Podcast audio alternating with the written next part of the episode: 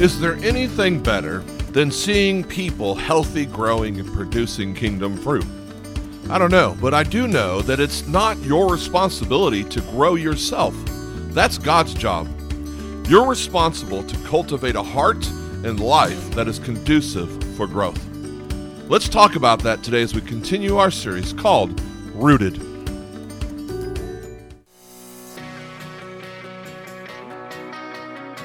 Life has its ups and downs.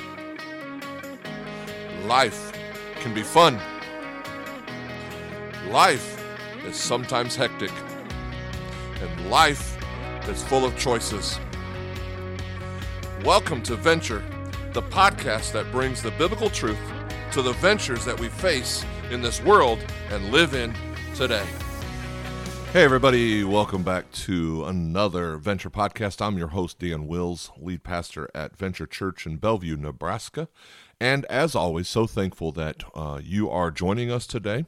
We believe you are where you need to be, and we are praying that God will give you a reason, a purpose of why He has you where you are.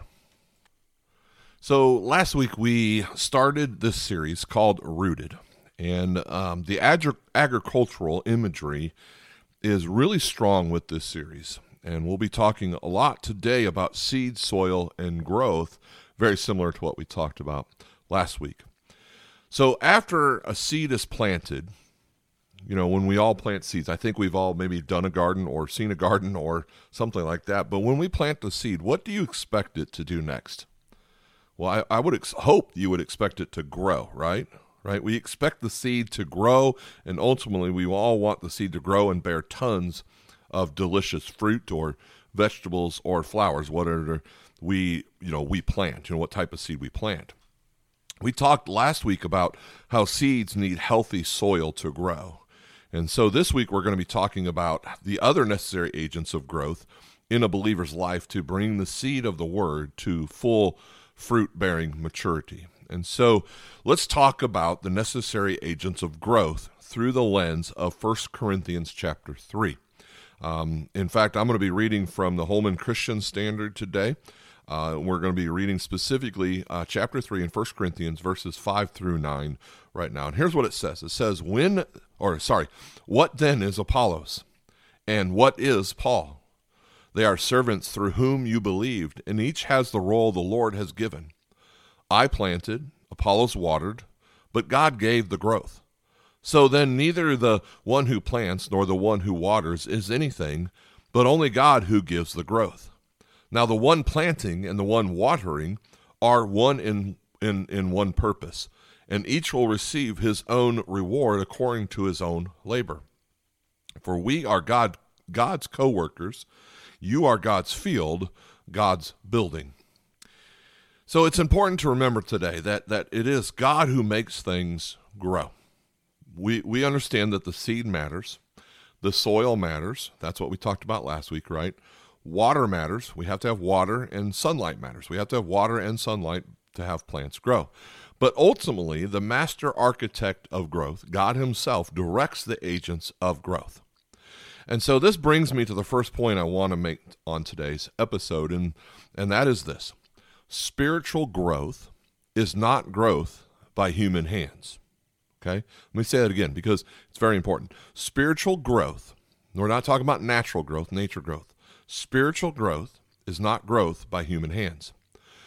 See, throughout 1 Corinthians, we see the early church fighting and quarreling about many different aspects of faith. In fact, it was such a problem that the Apostle Paul addressed it not only in first letter to the Corinthians, but also the second letter to the Corinthians. And one of the specific arguments was over which leaders they were to follow. They must have felt that one was greater or more productive than, than the other. Okay? Paul clearly states that these men are simply servants of God and that the fighting needed to stop because spiritual growth was not a result of humans' work. It is God who makes things grow. This commentary in Paul's letter was intended to free the readers from unnecessary comparison and to focus on God's work in their lives. Unfortunately, we continue to argue today. We argue uh, about things like, you know, what is the best best path for growth? You know, Uh, we as Christians believe it's through Jesus Christ and God Himself. There's other people that that obviously don't believe in any kind of you know faith, uh, spiritual journey in that sense as far as Christianity goes. So they might believe in yoga or Buddhism or whatever, right? Um, some people believe that um, you know it could be just having your own self path for growth, right? We also uh, understand and we argue about um, you know which Christian speaker is best within our own church, right? We we mention certain speakers. You know, listen to this guy. Don't listen to this guy. Listen to this lady. Don't listen to this lady. Right? We we say those types of things. Uh, within the own church, we we um, we argue about which church is most impactful. Right? Like you know, is Southern Baptist better than you know Methodist or whatever, right? We we argue about those things. In fact, we argue about which size of a church is most impactful. Should it be smaller church or a bigger church? You know, those types of things. And it goes on and on and on. But according to Paul, these things all have a place. And I believe they do. We need we need to discuss those things, but ultimately, no matter the situation, the growth is up to God. No matter what church or what path, God ultimately uh, decides where the growth is going to come from. But it is good to know that God is interested in our growth. And this leads me to my second point, and that is this that we learned from chapter 3 in 1 Corinthians was we are God's field. We are God's field. He sees each human heart as a field ready to bear fruit. Right? Verse 9 verse 9 stated that we are God's co-workers in growth. And so this leads us to a question that we need to ask ourselves. How can we practically aid God in his work? How can we practically aid God in his work? Well, I believe uh, a few things. That first of all, we must act with wisdom and immerse ourselves in community with others who love Jesus and are growing themselves. In other words, be around like-minded people. Be around other people who love Jesus and are trying to to be better through Jesus Christ, right? ultimately. that means going to church on Sunday, Bible studies, life groups, whatever. Be around those people, okay? We also must dedicate ourselves to reading God's Word and spend time with Him in prayer. Um, if you've been listening to my pa- podcast this this year, uh, I from since January one, I've been hammering that home. We need to continually read God's Word and spend time in in prayer. Another one on a regular basis, we must worship Jesus with our lives. The key is a regular basis. We can't be um, you know, partial attenders. We can't expect to, you know, come once every once in a while and grow. It, it just doesn't work. And I'll give you an example of this uh, to get on my soapbox a little bit. If you are into fitness, uh, I am not into fitness. I'll just share that with you. But if you're into fitness and you want to make your body be healthier, um, going once or twice a month is really not going to do anything. In fact, if you only go once or twice a week, it might do a little, but it's not going to do a lot, right? You're not going to get as healthy as if you were going on a regular basis, a daily basis, right? And so we need to make sure that just the same in our spiritual growth, in our spiritual lives, that we are worshiping Jesus with our lives on a regular basis, okay? Uh, another one, we must constantly evaluate our lives and repent of our sin, right? We continually have to look at our lives and repent for the things that we've done wrong. Okay? We also must evaluate ourselves based on the upon the commandments and instructions of Christ found in the gospel.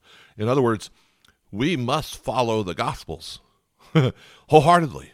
Okay, you can't just pick and choose. You you must um, evaluate ourselves based on what God teaches us through Christ through the Gospels, and we cannot change that. We have to follow it, even if even if it means that the truth hurts us um, and we don't like it, the truth is truth, and, and, and so we need to make sure we follow, follow those. Okay.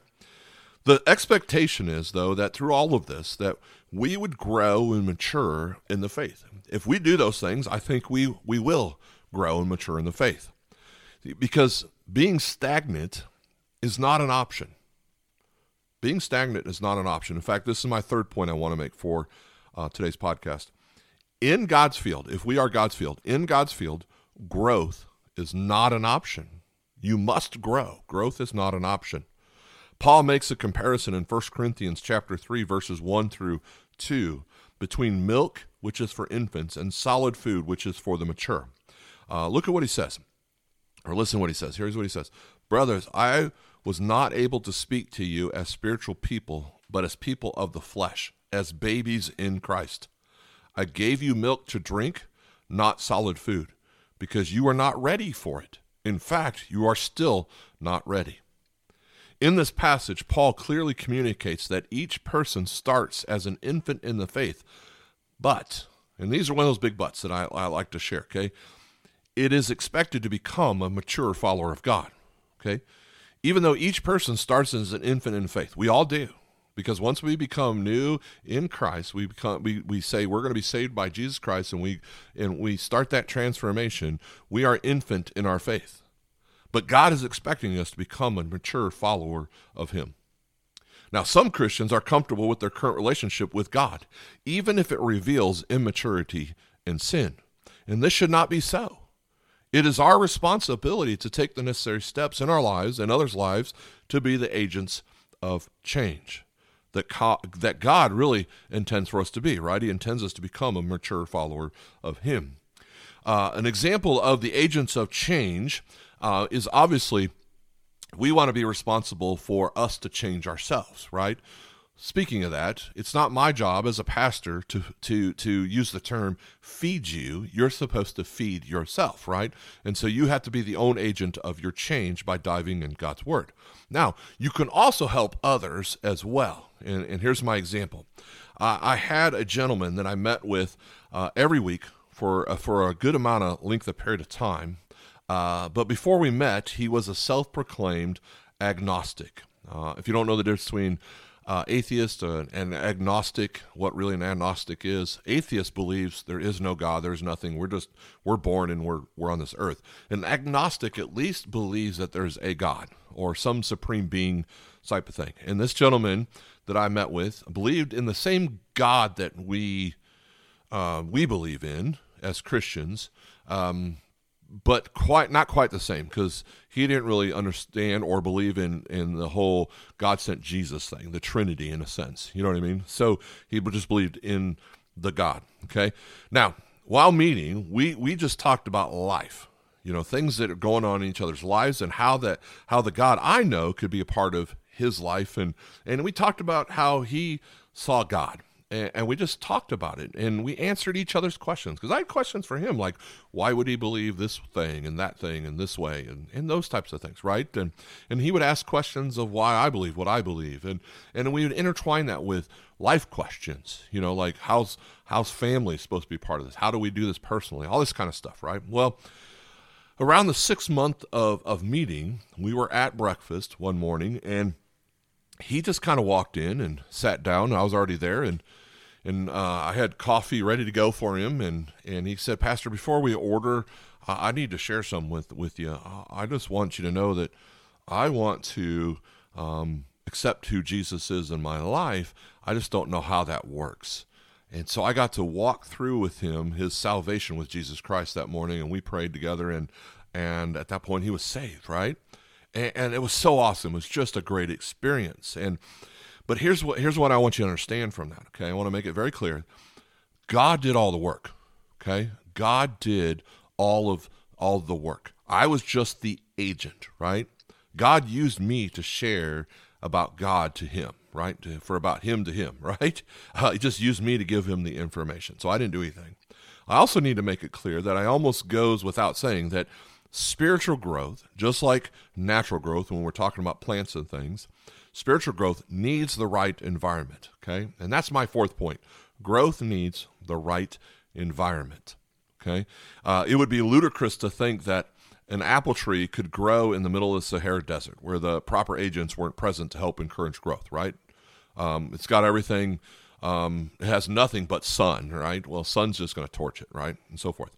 And in the same way, it is equally as ludicrous for believers to think that they can have robust and fruitful lives as disciples.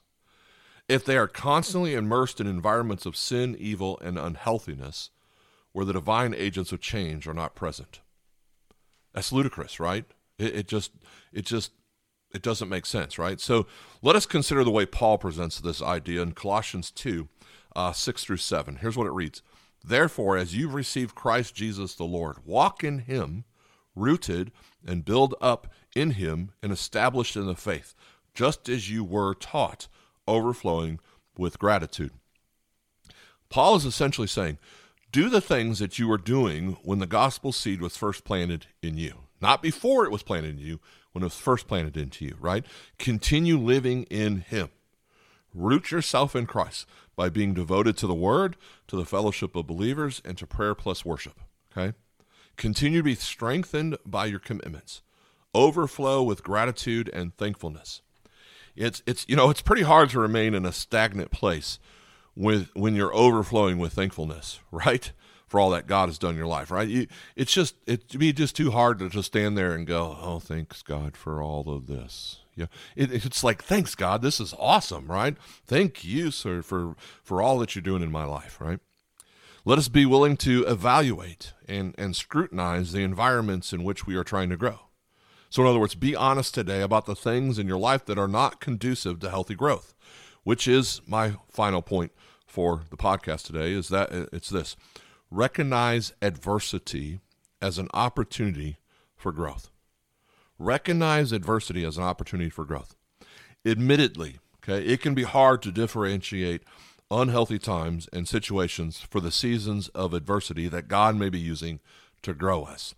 And we're going to talk more about that uh, next week's podcast. But in light of today's podcast on growth, it's important to recognize that seasons of adversity can promote healthy growth. The book of James says it like this James 1 2 through 4. Consider it a great joy, my brothers, whenever you experience various trials, knowing that the testing of your faith produces endurance. But endurance must do its complete work so that you may be mature and complete, lacking nothing. It's important to be prayerful through adversity. You know, seek counsel from more, from more mature believers, right? Especially in discerning adversity from unhealth. Okay, and, and and maybe most importantly, be humble enough to ask for help when you need it. That's tough to do for any you know for a lot of people. Uh, in fact, men struggle with this uh, even more so. Right? Not all men, but a lot of men struggle with asking for help when we need it. Uh, I, I, I don't know the ultimate reason, but I think it just has really has to do with our pride, right? And if you don't think you do, check yourself. Like, do I struggle with you know building stuff without looking at the instructions, right? Or is it hard for me to ask directions, especially from my my wife or something like that, right? Or just asking help from my wife or family members, or even somebody from the church. Do you struggle with that? If you do, then then then you need to check that self right because because we all have seasons of adversity and we all need a little help from time to time and what you need to understand is it doesn't make you weak okay? It doesn't make you weak. It makes you human. It makes you human okay right? Because we all have adversity. You will come through these trials and adversity if you ask help uh, stronger and more mature believer and that is a positive kingdom growth, right? If you're coming through something like that uh, in, in a stronger and more mature way, you know, stronger and more mature believer, that's just natural positive kingdom growth, right? Now, you might not be where you want to be right now, right? But by the grace of God, you aren't where you used to be either, okay? We need to remember that, okay? We've come a long ways. We've matured, right? So trust the process of growth. You are God's field, and it is God who will work through the agents of transformation to bring about growth in you, right? In spiritual growth. In fact, Philippians 1 6 says, He who began a good work in you will carry it on to completion till the day of Christ Jesus. So let God's work work in you. Embrace opportunities to be a healthy part of another's growth process, including your own, and keep on meeting with other believers. You know, be involved with with your with your church, um, with uh, just other believers, Bible studies, life groups, whatever. Keep singing in church, keep praying, and ultimately just keep pressing on. Because the journey is a long one. We know that the journey is a long one, but the eternal the eternal destination is well worth it. It's well worth it. Amen. This concludes another episode of Venture Podcast. We hope you enjoyed it. We also hope that you'll be back with us next week as we continue our series on Rooted. We'll talk to you soon.